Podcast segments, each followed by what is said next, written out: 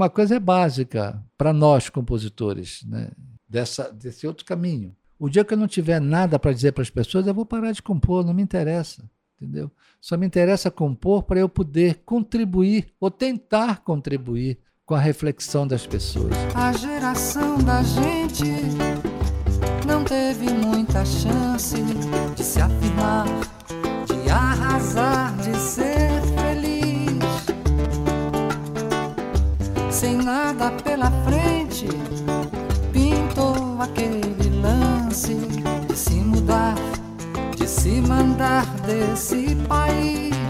O quarto episódio da terceira temporada do Mexericos na Maré já começou. E um dos nossos convidados, como você já deve ter percebido, é um dos grandes artistas da música brasileira, o paraense Nilson Chaves. E junto a ele teremos outro convidado incrível, o pesquisador e professor da Universidade Federal do Pará, oceanógrafo por formação, Nilsasp. Vamos bater um papo sobre os projetos de desenvolvimento para a região amazônica e seus impactos, sobre as perspectivas para a COP30 e sobre como pensar a Amazônia a partir da Amazônia. O LabPESC vai mostrar o que tem feito, valorizando os saberes do Caeté. No ensino, nas pesquisas de extensão, nas linguagens populares, do Mexericos da Maré.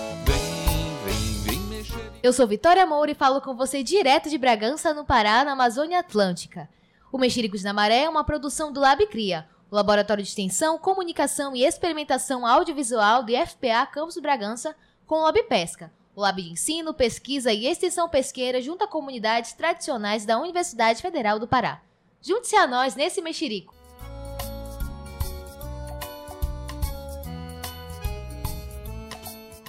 Olá, mexeriqueiros! Olá, Nilson! É quase impossível ser paraense e não ter escutado algumas de suas canções ao longo da nossa trajetória. Tu és uma referência musical na Amazônia.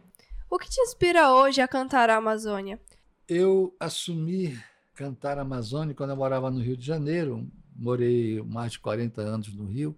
E em 1974 eu fui convidado por um grupo de dança da, do Rio, comandado por uma coreógrafa alemã, que queria fazer um show, que eu fizesse um show para o grupo do Alvin Nicolai, que era um grupo de, de dança americano de Nova York, mas ela queria que eu fizesse um show de música, de música da região, da Amazônia.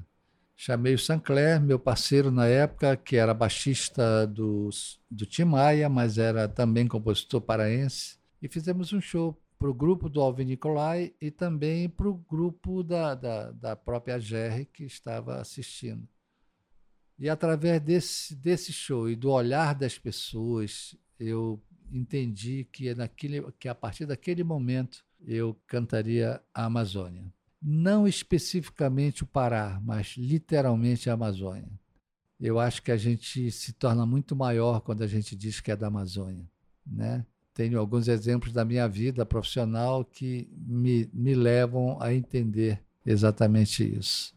Quando eu fiz show com o Sebastião Tapajós na Alemanha, tive um público maravilhoso, porque era o Sebastião Tapajós. Né? Mas quando eu fui fazer sozinho na França e na Alemanha, eu pedia, eu pedia ao empresário de lá que ele falasse que era um artista da Amazônia, não um artista paraense que quase ninguém sabia. Né? Isso me proporcionou um público incrível, como tive durante sete, oito anos lá na, na Europa, é, porque o público queria ouvir a música da Amazônia. Esse foi um ponto também importante quando eu fui indicado ao Grêmio Latino também em 2000, 2001, 2000. Eu cheguei em Los Angeles no avião em que também estava a Shakira, a Cristina Aguilera, Rick Martin, Roberto Santana, grandes nomes da música mundial. E quando eu estava saindo, eu percebi que, tá, que a imprensa americana estava lá fora e deduzi que estavam esperando esses grandes nomes, né? E quando eu saí, eles fecharam em mim com um tradutor, me fizeram uma entrevista e ao final eu perguntei a eles, mas por que eu? Vocês nem me conhecem e tal. Ele pegou assim, Nilson, é a primeira vez que o Grêmio Latino indica um artista da Amazônia.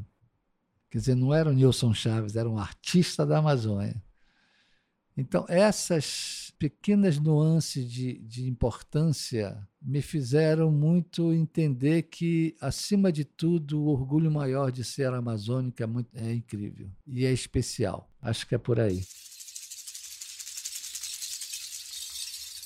Te trago da minha terra o que ela tem de melhor. Um doce de bacuri, um curió, cantador.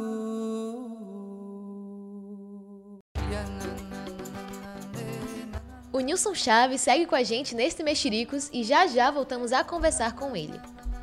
O nosso segundo convidado é gaúcho, mas vive e pesquisa sobre a Amazônia há mais de 18 anos. Para você, professor Nilson, o que te inspira nesse trabalho com a Amazônia, que também é a sua casa? Bom, a Amazônia eu acho que é uma inspiração mundial, eu diria, né? Ela é um ambiente que todo pesquisador, acho, que trabalha com meio ambiente ou aspectos socioambientais gostaria de estudar. Então eu, eu sou oceanógrafo, né? Eu sou especializado no estudo do mar.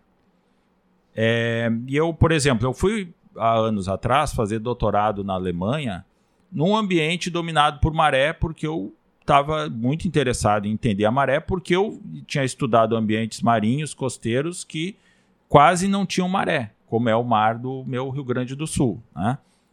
maré lá é muito pequena, né? Então a gente tem muita onda e quase não tem maré. Aí eu fui fazer doutorado sobre um ambiente que era com muita maré. E quando eu terminei meu doutorado na Alemanha, eu voltei para o Brasil, eu fui justamente procurar um lugar, né, uma zona costeira, um ambiente costeiro, marinho, que tivesse maré. E aí a Amazônia, por ser um atrativo natural, né, para qualquer pesquisador, como eu falei, da área ambiental, estava na minha lista, né? E aí eu, eu digo que eu tive uma grande oportunidade, uma sorte de aparecer uma vaga dentro do curso de engenharia de, pe de pesca, né, da UFPA de Bragança, que era perfeita para o meu perfil. Então, em 2005, eu vim para cá, fiz o concurso, fui aprovado e desde então tenho trabalhado muito voltado nisso, no entendimento né, do papel da maré na dinâmica, no transporte de sedimentos, ou seja, de areia e de lama, né? Porque é disso que é feito o nosso mangue, é disso que é feito as nossas praias, né? Então entender como esse material é transportado, onde que ele vem, como que ele se acumula e como que os, os ambientes se desenvolvem, né? Em função disso, é isso que eu tenho tenho estudado, por consequência também com o tempo, é, tenho gradualmente também trabalhado em aspectos mais socioambientais, né? Porque é, hoje em dia, né? Na verdade, desde sempre deveria ter sido assim, né? Mas cada vez mais a gente não pode desvincular a sociedade, as pessoas, né, do ambiente. As pessoas são parte do ambiente, então isso tem se tornado também é, parte da minha pesquisa, né? E nesse processo eu também conheci a minha esposa atual, né? Com a qual eu tenho três filhos, então é, depois de 18 anos, esposa três filhos paraenses, bragantinos, amazônidas, eu é, me considero também é, amazônida, né? Até me estendendo um pouco, mas posso fazer um paralelo também com outra música do, do Nilson Chaves que, que fala, acho que Não Vou Sair, acho que é o nome da música, né? É, e nós, os gaúchos, somos naturalmente mais é, desbravadores, né? Tem gaúcho espalhado pelo Brasil inteiro e eu vim para cá, eu saí, né, no caso da minha, da minha terra, né, mas hoje eu considero a, a Amazônia, o Pará, a minha terra e não pretendo sair, não vou sair também, Nilson Chaves. Não vou sair, melhor você voltar para cá. Não vou deixar esse lugar, pois quando tava me arrumando pra ir Bati com os olhos no luar e a lua foi bater no mar. E eu fui Nilson, o poeta João de Jesus Paz Loureiro diz que existe um modo caboclo de viver, que resiste com mais força nos interiores. Quem é o caboclo da Amazônia e o que ele tem a ensinar para o mundo? Eu tenho um amigo que é um grande compositor brasileiro, paulistano, que fez canções que eu gravei dele, como Olhando Belém, Eu Não Vou Sair. E aí você partiu para o Canadá, são canções dele que eu gravei. Ele diz uma coisa sobre a Amazônia, sobre o caboclo, principalmente, que eu acho muito interessante. Ele diz aqui: o caboclo não tem, não morre de fome, porque o caboclo tem a fruta em abundância, tem o peixe em abundância. Ele pode morrer da pobreza, da roupa, do sapato, mas da fome nunca. Eu acho que Rui Barata também definiu isso de uma forma muito linda, quando ele diz que esse rio é a minha rua. Esse também é, é um procedimento caboclo, porque os rios de, da nossa região proporcionam isso a esses caboclos da Amazônia. Quer dizer, você vai de barquinho para a festa do outro lado do rio, ou você vai para uma, né, para uma missa, para uma igrejinha do outro lado do rio no seu barquinho, e o rio passa a ser a sua rua. Eu acho que o Brasil e o mundo podem aprender muita coisa com o caboclo, porque além, além de toda a sua habilidade e da sua própria inteligência primitiva, vamos falar assim até, eles têm ainda o dom de conviver com isso de uma forma tão linda que a gente não consegue perceber, nós do urbano, as diferenças. Por exemplo, o caboclo não precisa de cartão de crédito. O caboclo não precisa pagar o aluguel da casa, ou pagar a luz, ou pagar qualquer coisa desse nível. O caboclo está preocupado com a sua floresta, com a sua plantação, com o seu alimentar, com a sua sobrevivência, mas de uma forma leve, serena, tranquila. Coisas que nós, das cidades urbanas, perdemos tudo isso. Né? Antes da gente continuar, o Cauã, nosso repórter do Mexericos, tem uma pergunta de um ouvinte muito especial. Fala aí, Cauã. Olá, Paula. Olá, mexeriqueiros. Você que está nos ouvindo neste momento, já segue a gente no arroba mexericos na maré? Tá na hora, né? Corre lá no Instagram ou no nosso Spotify que tem muita coisa bacana.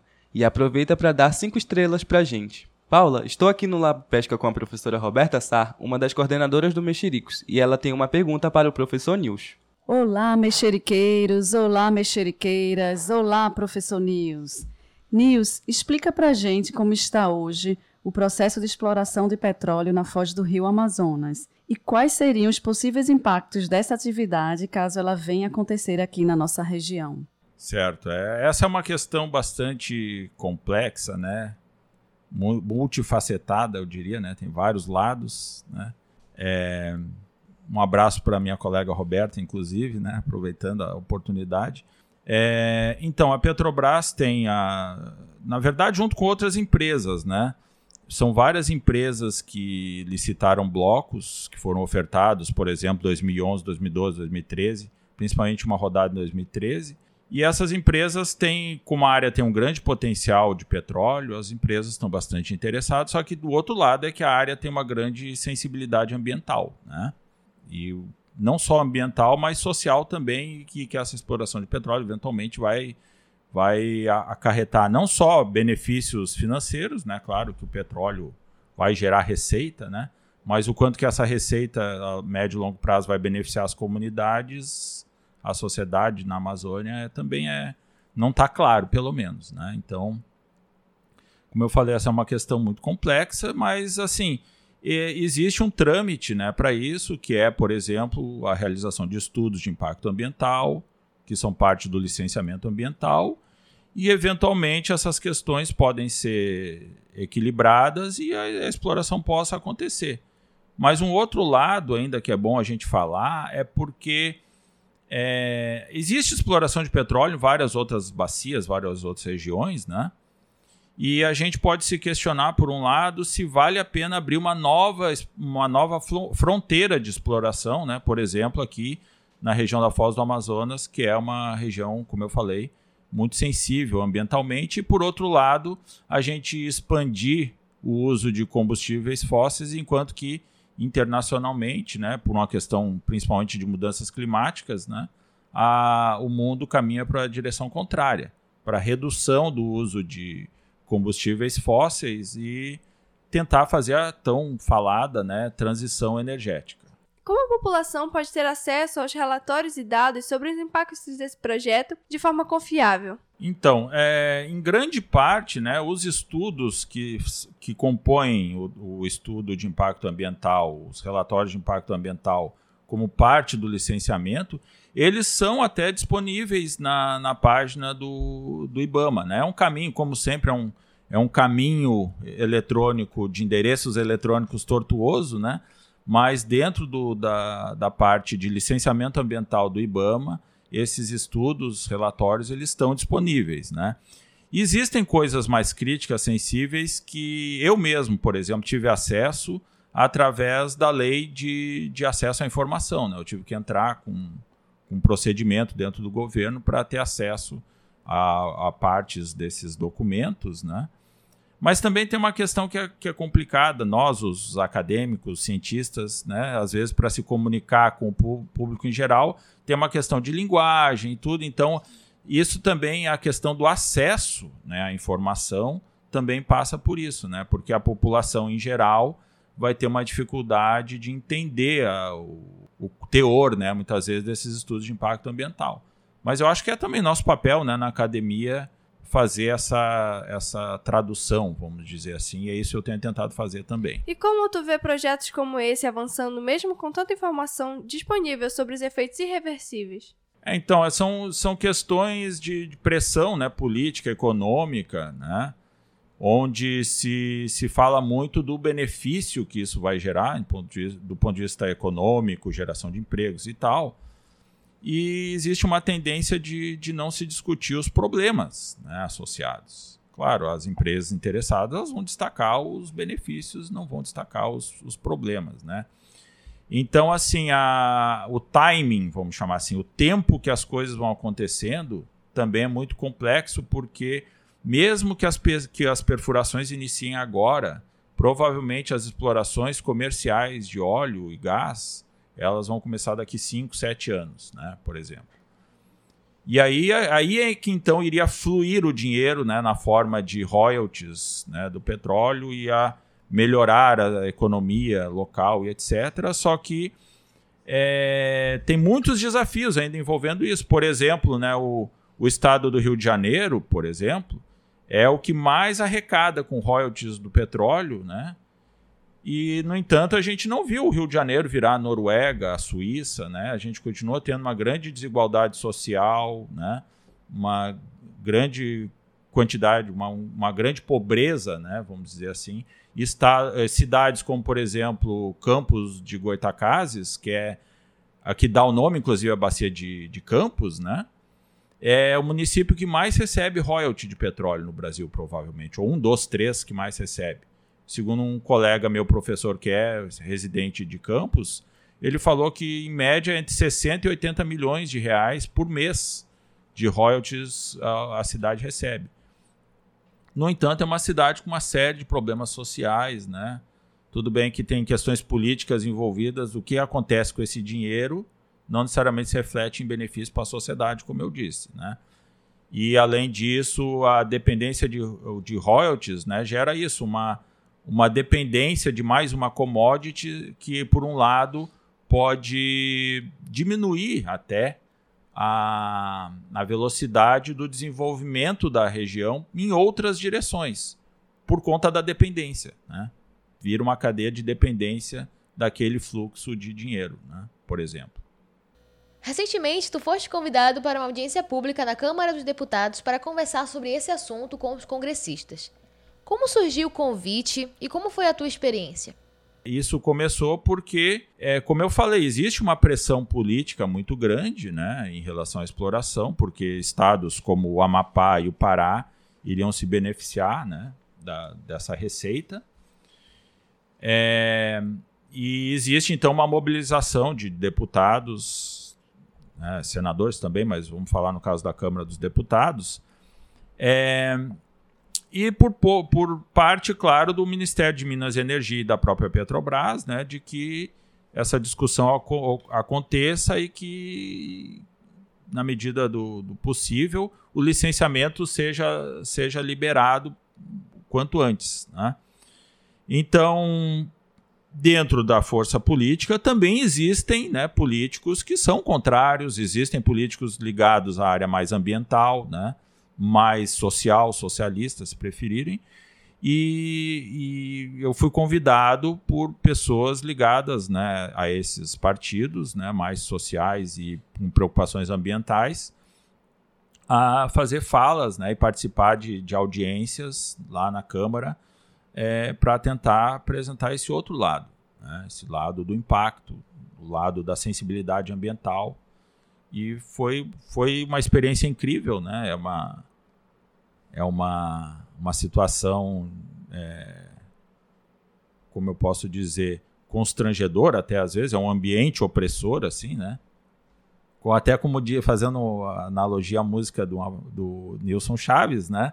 É, os velhos de Brasília não podem ser eternos, né? É difícil estar tá lá no, no meio dos, dos velhos de Brasília, vamos dizer assim, que tem muitas vezes essa, essa mentalidade desse modelo de desenvolvimento de indústria, né, de geração de receita, que não necessariamente é o modelo de desenvolvimento ideal né, para a Amazônia. Né? Então, uma coisa que eu queria destacar é isso: é que seja com ou sem exploração de petróleo na região, mas quem deve de fato decidir né, o modelo de desenvolvimento para a Amazônia são os amazônidas. Né?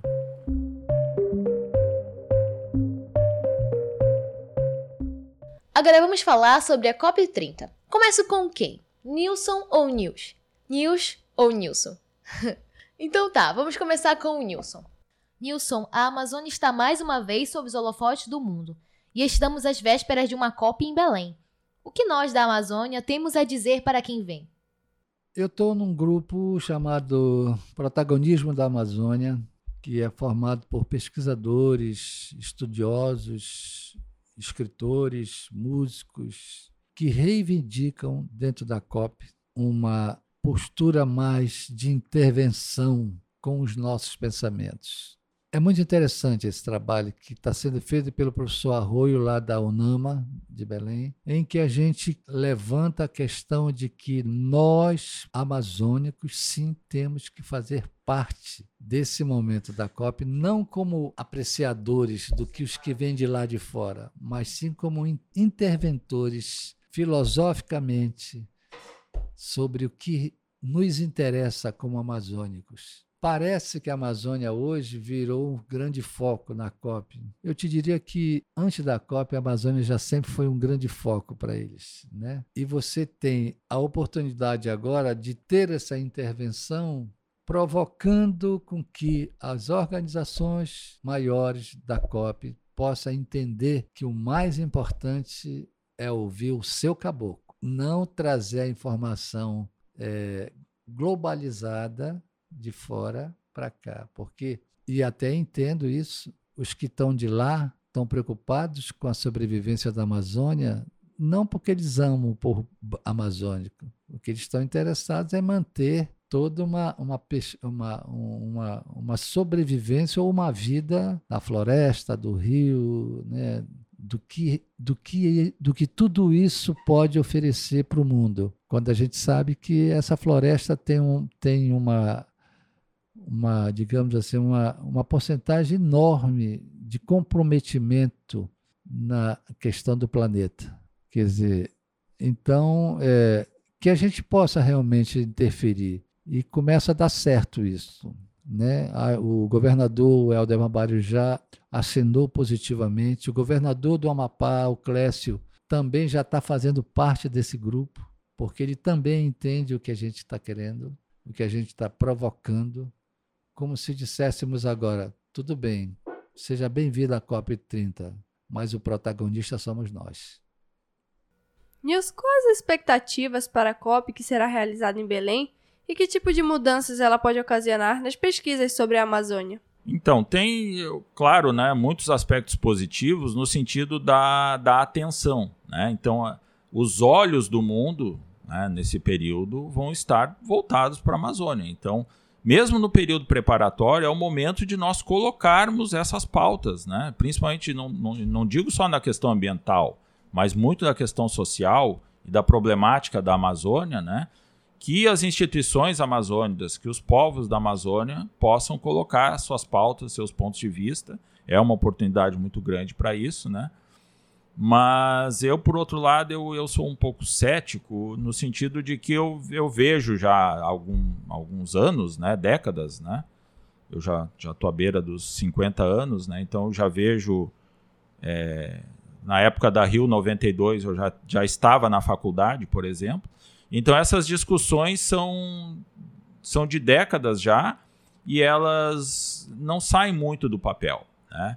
A, as COP são realizadas, né, são os objetivos do desenvolvimento sustentável da, proposto pela ONU são sempre discutidos, mas na hora dos países assumirem compromissos de redução de emissão, desmatamento, etc., a gente vê sempre menos resultado aplicado prático do que foi proposto ou discutido nessa ou naquela COP. Então, existe o medo né, da minha parte pelo menos, de que essa COP 30 seja de novo isso, né? Se, se discuta muito o que nós temos que fazer, mas que na prática se faça pouco. Nilson, algumas semanas atrás, nós entrevistamos aqui no Mexericos o Nelberu Shoa, uma das cabeças da Roraimeira, e ele nos falava da busca por uma identidade amazônica, que traduzisse na música o modo de falar, o jeito e o sotaque de quem vive na Amazônia.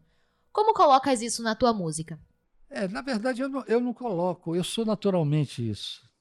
Eu acho que isso que é o mais importante, sabe? Quer dizer, quer dizer eu não vim de fora do, da Amazônia, morar na Amazônia, e aí, aí sim, essa, essa pergunta cabe em mim, entendeu? Minha mulher, às vezes, diz assim para mim, minha companheira, diz, acho que tu devia pesquisar mais, ler mais sobre a Amazônia, falar mais sobre, tecnicamente, sobre a Amazônia. Eu digo, não, eu não, não é essa a minha missão. Eu sou naturalmente uma pessoa da Amazônia. Eu posso ser, no máximo, ou no mínimo, acho que no máximo, sem nenhuma pretensão, claro, uma referência de pesquisa pela minha obra. Eu não sou pesquisador da, da, da Amazônia, eu faço parte de ser alguém que possa ser pesquisado pela Amazônia, por ser uma pessoa da Amazônia e por cantar a Amazônia. Quer dizer, não há, claro, eu faço questão de dizer que não há nisso nenhuma pretensão de, ah, eu sou, não é isso, não. Então, eu não estou preocupado em saber por que a erva tal funciona. Isso não é, não é a minha parte, a minha parte é outra. A minha parte é provocar isso, um dia desse eu conversei isso muito, é até bom falar isso para vocês, com a Marina, que é hoje a ministra do Meio Ambiente. Marina é minha amiga de muitos anos, enfim, ela estudou em Belém, inclusive. E a gente tem fortalecido, junto com ela e junto com o governador do Amapá, o Clécio, sobre uma nova visão amazônica. Porque é assim, gente, quando você ama, você defende. Se você não ama, você não defende. Como é que você vai amar a Amazônia? Buscando mostrar imagens, coisas que fazem parte da beleza amazônica para dizer, pô, gente, cara, isso faz parte da minha vida. Isso é meu. Isso faz. Eu estou dentro disso, eu sou desse ambiente. Né? Aí você tem um exemplo assim clássico de, de, de, de, de provocação, né, vamos chamar turística, enfim. Você pegar um índio na beira de um rio, de um igarapé, ele comendo com a mão. Aí você pega essa foto e joga no mundo. Aí o, o americano, o alemão, o europeu, qualquer um, ele vai dizer, pô, essa foto é linda, mas eu não quero comer com a mão. Não tenho o menor interesse de comer com a mão. Mas se você pega o mesmo índio e joga e faz a foto dele mergulhando no igarapé, o cara vai dizer, pô, essa foto é linda, ah, mas eu quero também mergulhar. Entendeu? Quer dizer, é a forma, o conceito de se tratar disso. E como tu enxerga esse movimento entre os mais jovens de interesse pela música popular paraense, pelo carimbó e pelo próprio brega? Eu enxergo esse movimento dando um parabéns enorme aos pais, porque foram eles que de alguma forma eu tenho eu tenho tido uma experiência muito interessante, não só aqui no Pará, mas fora do, do Pará também, né, Macapá, Amazonas, Fortaleza, Brasília, Belo Horizonte, enfim, Rio, São Paulo, de um público jovem me assistindo e algumas vezes cantando músicas minhas. E eu percebo, quando eu termino a show, que eu vou encontrar as pessoas, falar com as pessoas, muitos deles me dizem isso. meu pai sempre me mostrava a sua música. Por isso eu sou apaixonado por ela. Então eu devo isso aos pais, né? Eu acho que os pais são os grandes responsáveis por poder brindar, né, as pessoas, os seus filhos com uma outra música, não essa que está no mercado, mas uma música paralela que tem um compromisso com a história, não com a moda, né? Que tem compromisso com a origem, com a identidade, né? Com o ser, em ser ser do que nós somos porque né, um, uma cidade sem memória não é uma cidade que acaba se perdendo. Né? E eu acho que os pais contribuem muito para que essa cidade mantenha viva suas memórias através dos seus filhos. Olhando Belém, enquanto uma canoa desce o rio, e o curumim assiste da canoa um boy riscando o vazio. Eu posso acreditar que ainda dá pra gente viver numa boa. Os rios da minha aldeia são maiores que os de Fernando Pessoa. Molhando os meus olhos de verde floresta. Sentindo na pele o que disse o poeta. Eu olho o futuro e pergunto pra insônia. Será que o Brasil nunca viu a Amazônia? E vou dormir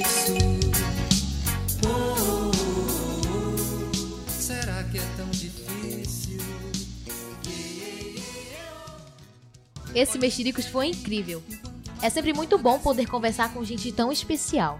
Muito obrigado aos nossos convidados e como podemos ter acesso ao trabalho de vocês? Em todas as plataformas, elas estão presentes, quase praticamente toda a minha discografia está na, no Spotify. Eu tenho meu site que tem toda a minha discografia, toda, toda a minha história também, né?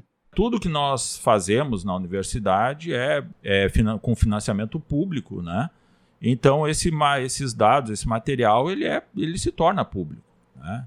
Então, normalmente o que a gente faz é, como para tornar público, é publicar o trabalho. Então, a gente publica na, na forma de artigos científicos, capítulos de livro, mas aí entra naquele problema que eu mencionei anteriormente, que é um problema de linguagem. Né?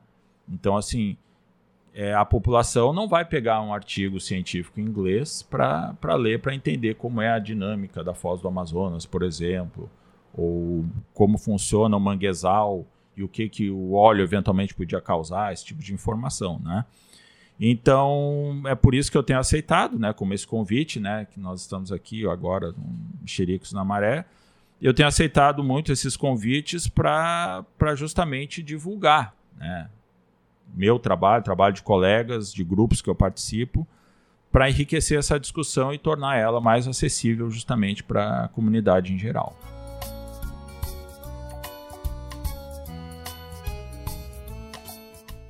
E o Mexerico na Maré de hoje vai ficando por aqui. Te convidamos a nos seguir no Instagram e acompanhar por lá o nosso trabalho, para interagir conosco enviando a sua mensagem com pergunta, comentário ou curiosidade. O podcast Mexericos na Maré também vai ao ar no programa Beabá, apresentado pelo professor Beto Amorim na Rádio Rosário FM, na 106,7 de Bragança. O episódio de hoje foi apresentado por mim, Vitória Moura, e pela minha querida Maria Paula e teve participação do Cauã Silva, todos estudantes dos cursos técnicos integrado ao ensino médio do IFPA Campus Bragança. Também fazem parte desse projeto Andresa Souza, o Juan Brito e o Gabriel Araújo, nossa equipe de arte e comunicação do Mexericos nas redes. Cristina de Paula e Roberta Soares produziram e roteirizaram este episódio, que teve edição e finalização de Vitor Emanuel, Cauã Silva e Felipe Sanches. A coordenação do projeto é da professora Roberta Sá e do professor Josinaldo Reis, o tio Bill. A trilha do Mexericos é uma poesia do mestre Manuel Ramos de Ajuruteua, musicada e interpretada pelo mestre Cincinato Júnior. Aos dois, muito obrigado. Mexeriqueiros, ficamos por aqui. A gente volta a se encontrar no próximo episódio. Bora mexericar?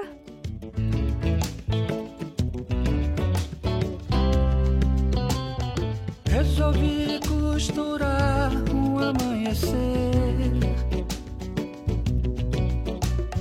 Acendi o sol mais lindo pra te ver. Te dei flores que antes eram só minhas. Porque soube que tu vinhas. Porque soube que tu Tu vinho.